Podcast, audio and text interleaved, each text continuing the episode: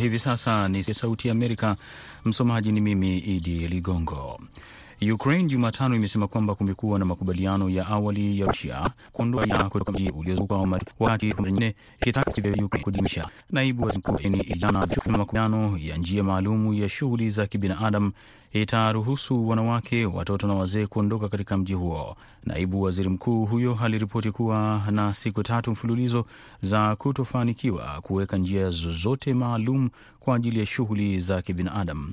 Rusia iliweka siku ya Jumatano kuwa ya mwisho kwa wapiganaji wa Ukraine ikijisalimisha katika mji wa Mariupol, ikiwa ni mfululizo wa sasa kabisa wa tishio ambalo Ukraine imekataa kutekeleza. Siku ya mwisho ya Jumanne ilipita huku Rusia ikisema hakuna wanajeshi wa Ukraine aliyejisalimisha ili kupata usalama. Moja ya mafuriko mabaya kabisa katika historia ya Afrika Kusini yamesababisha vifo vya watu mia nne na baadhi ya elfu arobaini kukosa makazi na kukabiliana na hali mbaya ya mji wa mashariki wa Durban ambao una bandari ambayo pia imeathirika. Ikiwa ni na bandari haijafanya kazi kabisa, kumekuwa na wasiwasi wa usambazaji wa bidhaa kutoka China ambayo ni mshirika mkubwa wa biashara na mataifa mengine. Kuna uwezekano wa kuona uingizwaji na usafirishwaji wa bidhaa ukiathirika. Mapema wiki hii, rais wa Afrika Kusini Cyril Ramaphosa alitangaza kuwa na hali ya tahadhari kwa sababu ya mafuriko, ambapo aliamua kutokana na mabadiliko ya hali ya hewa, lakini ukosoaji wanalaumu miundombinu mibaya ya ukweli kwamba watu wengi walioathirika walikuwa wanaishi katika makazi yasiyo rasmi. Iran leo imesema kwamba matatizo ya kiufundi katika mazungumzo yaliyosimama ya kurejesha makubaliano ya nyuklia ya mwaka 2015 na mataifa makubwa yenye nguvu duniani yamerekebishwa, lakini masuala ya kisiasa bado yanaendelea bila ya makubaliano yoyote. Iran imejihusisha kwa mwaka mzima katika mashauriano na Ufa, Ufaransa, Ujerumani, Uingereza, Rusia na China na Marekani katika mazungumzo yasiyo ya moja kwa moja ili kufufua makubaliano ya mwaka 2015 yanayojulikana rasmi kama JCPOA. Marekani ilijiondoa katika mkataba huo mwaka 2018 na kuiwekea tena vikwazo Iran na kuichochea Teherani kuchukua hatua nyuma katika nia yake ya awali ya dhati wakati ilipoingia katika makubaliano hayo. Mashauriano yanayofanyika katika mji mkuu wa Austria, Vienna, ambayo yamekamilika. Mohamed El Sami, mkuu wa taasisi ya nishati ya atomiki ya Iran, alikaririwa na shirika la habari la IRNA. Jaji mmoja wa Uingereza leo ameruhusu rasmi kupelekwa Marekani kwa Julian Assange kukabilia na mashitaka ya ujasusi. Uamuzi huo sasa utakwenda kwa waziri wa mambo ya ndani wa Uingereza, licha ya kwamba mwanzilishi huyo wa mtandao wa WikiLeaks bado ana nafasi ya kukata rufaa. Uamuzi huu ambao unamaliza mvutano wa muda mrefu wa kisheria umefikiwa baada ya mahakama ya juu ya Uingereza mwezi uliopita kukataa fursa ya Assange kukata rufaa dhidi ya uamuzi wa mahakama ya chini kwamba anaweza kusafirishwa Marekani. Jaji wa mahakama ya wilaya Paul Goldspring alitoa maelezo ya uamuzi huo kutokana na mahakama ya mwanzo ya Westminster, huku Assange akiangalia kwa njia ya video kutoka gerezani. Belch wakati amesema wafuasi wake walikusanyika nje ya mahakama wakitaka achiwe huru. Waziri wa mambo ya ndani wa Uingereza Prit Patel ataamua kama atathibitisha uamuzi wa kupelekwa mahakamani. Na serikali ya mji wa kiuchumi wa Shanghai imeachia watu wengine milioni nne kutoka katika kanuni kali za kutotoka majumbani mwao kwa sababu ya COVID-19 ikiwa ni juhudi za mji kurejea katika shughuli za kiuchumi. Maafisa walitangaza vifo saba vingine vya COVID-19 leo hii na kufanya idadi yake kutokana na mlipuko wa sasa kufikia 17. Mwisho wa habari hizi za dunia kutoka Washington, mimi ni Idi Ligongo na ungana na BMJ Muridhi katika matangazo ya kwa undani.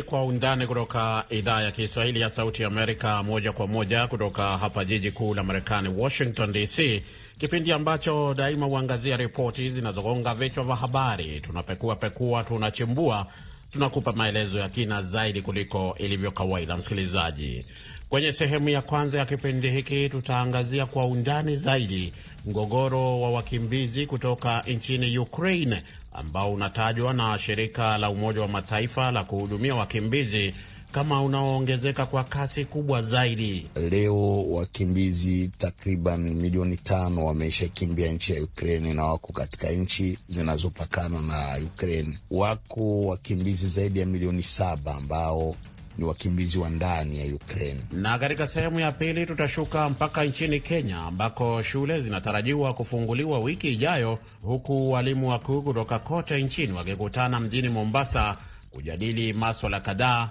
ikiwa ni pamoja na utekelezwaji wa mfumo wa elimu wa CBC, suala ambalo limekuwa na utata nchini humo. Ni kwa undani. Mimi ni BMJ Mridhi.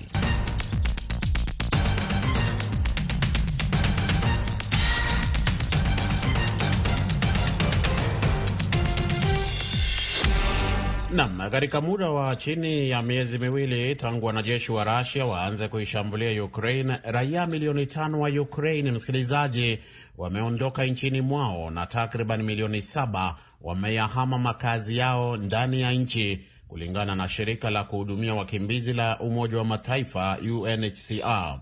Wakimbizi wengi wa Ukraine wanatafuta hifadhi katika nchi jirani za Ulaya ambako wanapewa ulinzi wa muda na huduma mbalimbali. Wa Ukraine sasa wanaunda kundi la pili kwa ukubwa la wakimbizi duniani baada ya wakimbizi zaidi ya milioni 6.8 wa Siria, na wameongeza jumla ya wakimbizi duniani na kufikia karibu milioni 32.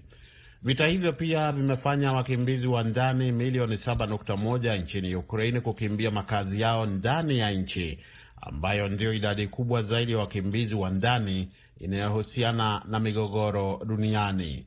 Vita vya Ukraini vimeanzisha mojawapo ya matukio ya kuhama kwa watu na matatizo ya kibinadamu yanayokuwa kwa kasi zaidi katika historia, amesema Barbara Albalok, msemaji wa UNHCR katika eh, mahojiano na Sauti Amerika. Ili kupunguza makali ya mzozo wa wakimbizi UNHCR imeomba dola milioni 550.6 mwanzoni mwa mwezi jana, yaani mwezi wa Machi, na shirika hilo sasa linasema ombi jipya la ufadhili ambalo ni kubwa zaidi kuliko awali litatolewa hivi karibuni ili kukabiliana na mzozo huo vilivyo. Tutaendelea kupanua misaada yetu ya kuokoa maisha kwa wakimbizi wa ndani kote Ukraine, hasa katikati na mashariki mwa nchi hiyo ambako jinamizi la kikatili la kibinadamu linatokea. Jele Clements, naibu kamishna mkuu katika shirika hilo la UNHCR, aliliambia baraza la usalama siku ya Jumanne.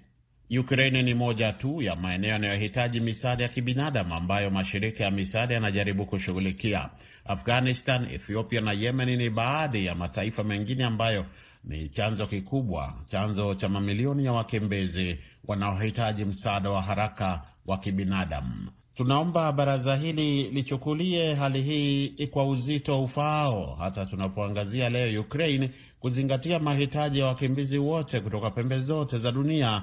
Wale wote walioondolewa katika nyumba zao wanahitaji mshikamano sawa, huruma sawa na ulinzi sawa, alisema Clemens wakati akizungumza mbele ya baraza la usalama la Umoja wa Mataifa.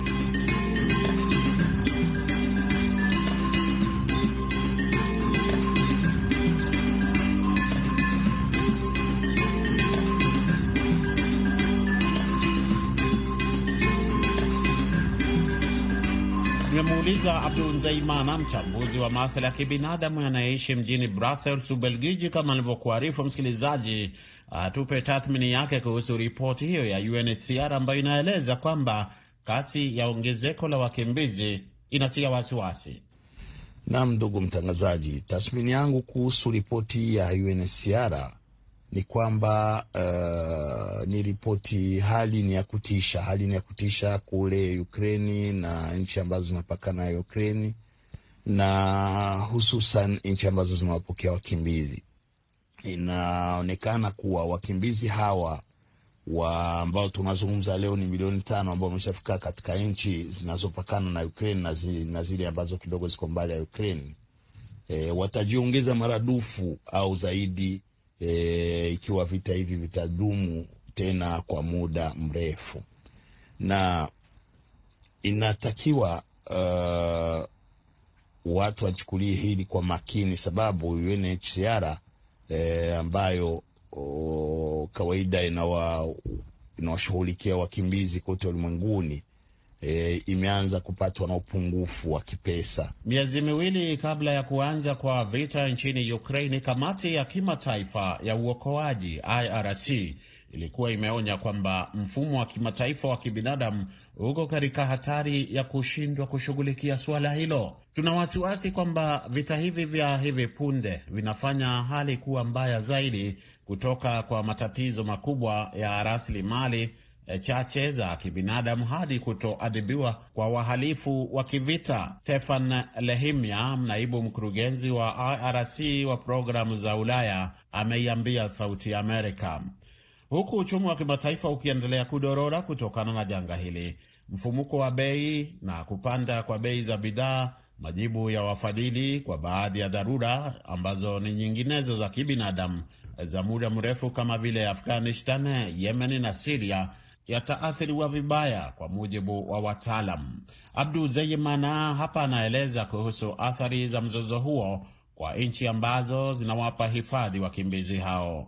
Athari zipo kama sisi tuna tunaoishi hapa bara la Ulaya tumeshaziona athari, sababu wamekuja Waikreni kwa wingi na ina uwezo wa kuwapokea. Nchi nyingi zinakuwa uh, hazi, ha, hazina uwezo sababu uh, kama unavyofahamu ni vita ambavyo imetokea vita ambayo imetokea bila kuwa bila kutarajiwa. E, tumeona kama hapa hususan hapa Ubeljiji e, ni kwamba serikali ime, imeanza naweza kusema vyombo vya dola vimeanza kushindwa e, kuwapokea, hasa ukitazama wanakuja watu kwa wingi, alafu kuwapa makazi imekuwa tabu. E, vyombo vya dola vimeita wa asasi za kiraia kutoa mchango wao na vimewaita hata wananchi kuweza, yule ambayo ana chumba au chumba kimoja au viwili nyumbani kwake aweze kuvitenga ili kuweza kuwapokea wakimbizi kutoka Ukraine. Hiyo e, ni moja kati ya athari ambazo zi, nchi ambazo zinawapokea wakimbizi leo zimeanza kupata, na kuna athari pia ya naweza kusema kuna athari za kijamii. E, ukitazama vyombo vya e, naweza kusema vyombo vya shule shule ambazo zinatakiwa kuwapokea watoto kutoka Ukraine, haya hospitali ambazo zinatakiwa e, kwa, kwa, kwa mara moja kuanza kuwapokea wa, wa, wa,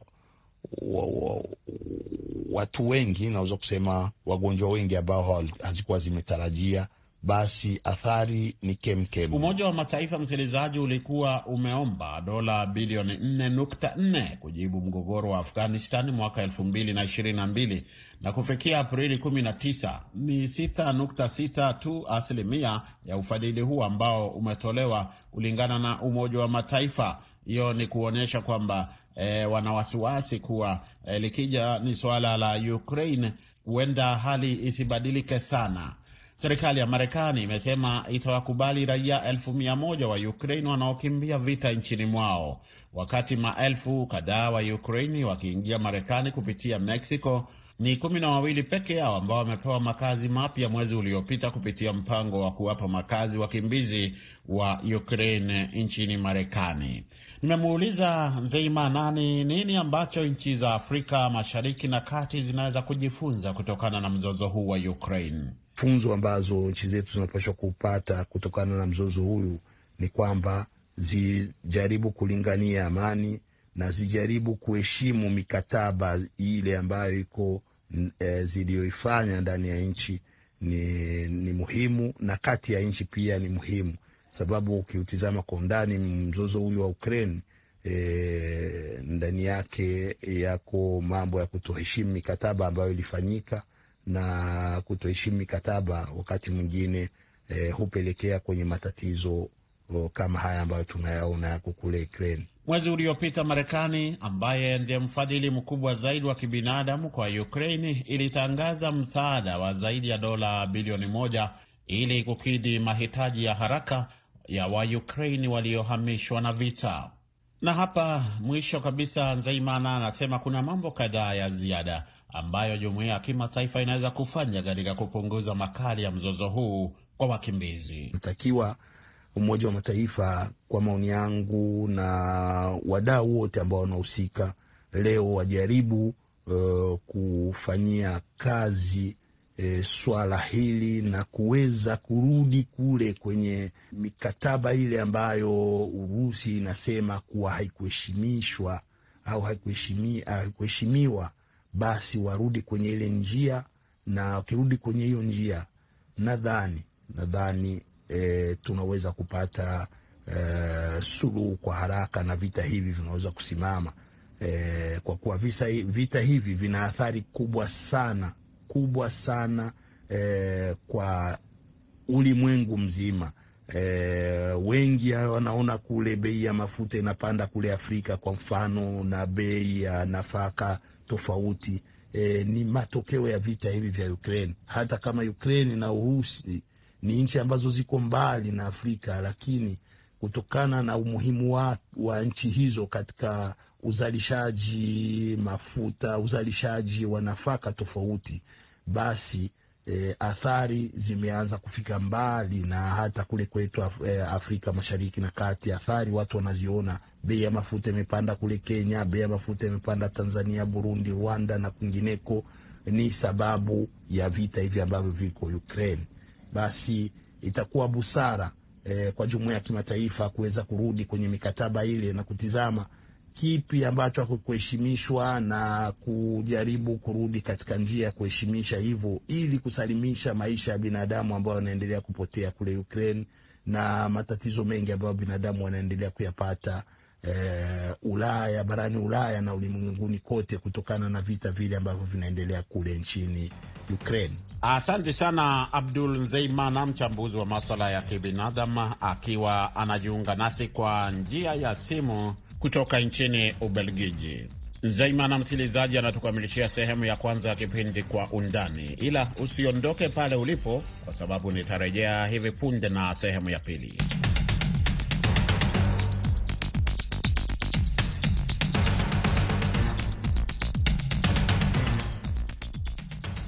Karibu msikilizaji kwa sehemu ya pili ya kipindi Kwa Undani kutoka hapa idhaa ya Kiswahili ya Sauti Amerika, jiji kuu la Marekani, Washington DC. Huko nami BMJ Mridhi. Sehemu hii ya pili hivi leo, Salma Mohamed na Collins Liberty Adede wanaangazia matayarisho ya sekta ya elimu nchini Kenya, shule zikitarajiwa kufunguliwa wiki ijayo, huku walimu wakuu nao wakikamilisha mkutano wao mjini Mombasa ambao umehudhuriwa na Rais Uhuru Kenyatta.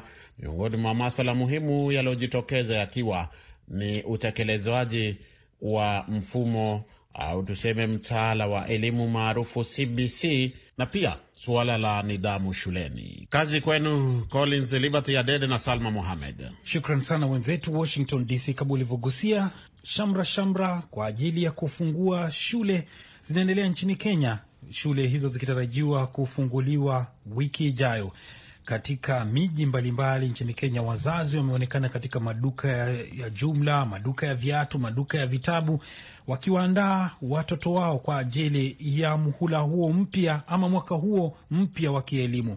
Katika mwaka huu wa elimu ambao utakuwa unaanza eh, wiki ijayo kwenye mfumo wa elimu ya CBC wanafunzi walioko katika darasa la tano watakuwa wanaingia darasa la sita na mwaka huu watakuwa wanafanya mtihani wao wa mwisho kabla ya kujiunga na shule za upili, yaani junior high, katika mfumo huu wa elimu ambao umeanza kutekelezwa nchini Kenya, huku madarasa ya chini pia yakiendelea kufuata mfumo huo. Ni kweli kabisa. Mfumo huo mpya wa CBC ambao unazingatia umahiri hapa nchini Kenya umezua hisia nyingi miongoni mwa Wakenya na tangu kuanzishwa kwake kumekuwa na mijadala kwenye vyombo vya habari kuhusu muundo, utayari wa walimu na vilevile kuhusiana na ushirikishwaji wa wazazi na upatikanaji wa kutosha wa nyenzo ama vifaa vya kujifunzia.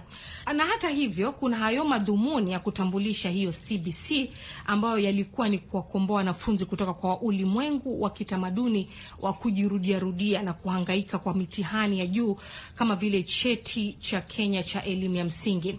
Mtaala mpya wa Kenya ambao umekopa kwa kiasi kikubwa kutoka kwa mfumo wa elimu katika nchi za Uholanzi, Ujerumani, Korea Kusini na Uswizi. Lakini kinachodhihirika ni kwamba wakuzaji mitaala nchini hawakutilia maanani uwezo wa mafunzo ya walimu na kujiandaa kwao katika kubadili mtaala mpya, uhalisi wa vyumba vya madarasa, upatikanaji wa vifaa vya masomo na nafasi ya ziada ya kujifunzia ili kufanikisha masomo hayo.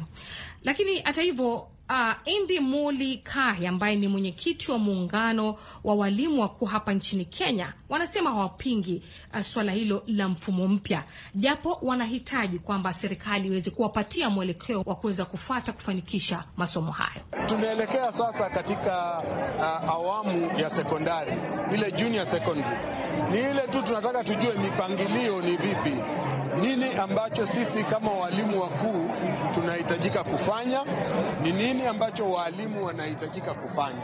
Tukishaweka hiyo mipangilio, sisi kama waalimu hatuna statwishi, tutaifanya kwa vile halmashauri ya kuajiri walimu tayari ishaangazia kuanza kupatia mafunzo walimu.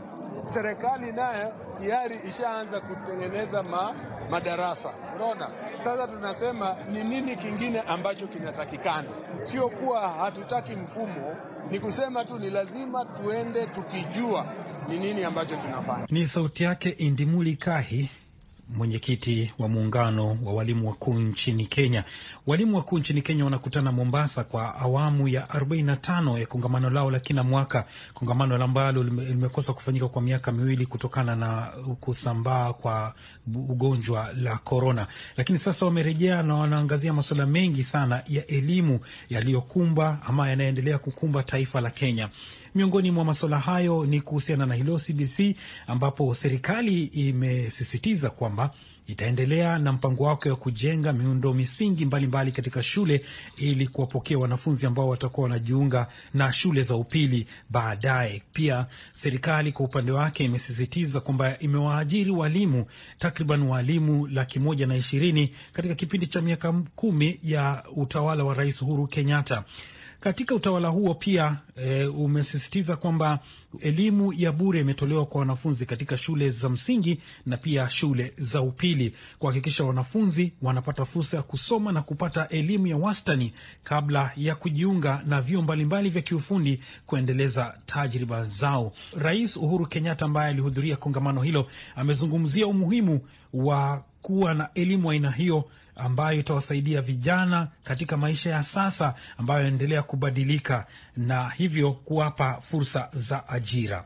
Haja yetu ni kuhakikisha ya kwamba tumeweka msingi wa kudumu na msingi ambao hauwezi kutingizika kwa watoto ambao ndio tuwaangalia kesho, wawe viongozi wetu, wale ambao watakuwa mawakili wetu, wale ambao watakuwa mainjinia wetu, wale watakuwa waalimu wetu, wale watakuwa madaktari, kwa sababu kwa muda mrefu tumefunza watoto yetu ya kwamba kufanya kazi na mikono ni kama ni kitu kibaya. Twataka watoto wetu wajue ya kwamba ukiwa Mwenyezi Mungu amekubariki na kipawa cha kuwa welda mzuri, kukuwa plama mzuri, kukuwa mkulima mzuri All these are much needed efforts and services that a country that is developing requires. And we must start moving away from telling our children that the only job you can have ati is a white collar job, ati kuwa clerk kwa benki. Benki sasa zinaenda digital jameni. Leo hii kuna wakulima ambao wanatengeneza pesa hata kushinda nyinyi walimu, kushinda madaktari, kushinda maprofesa.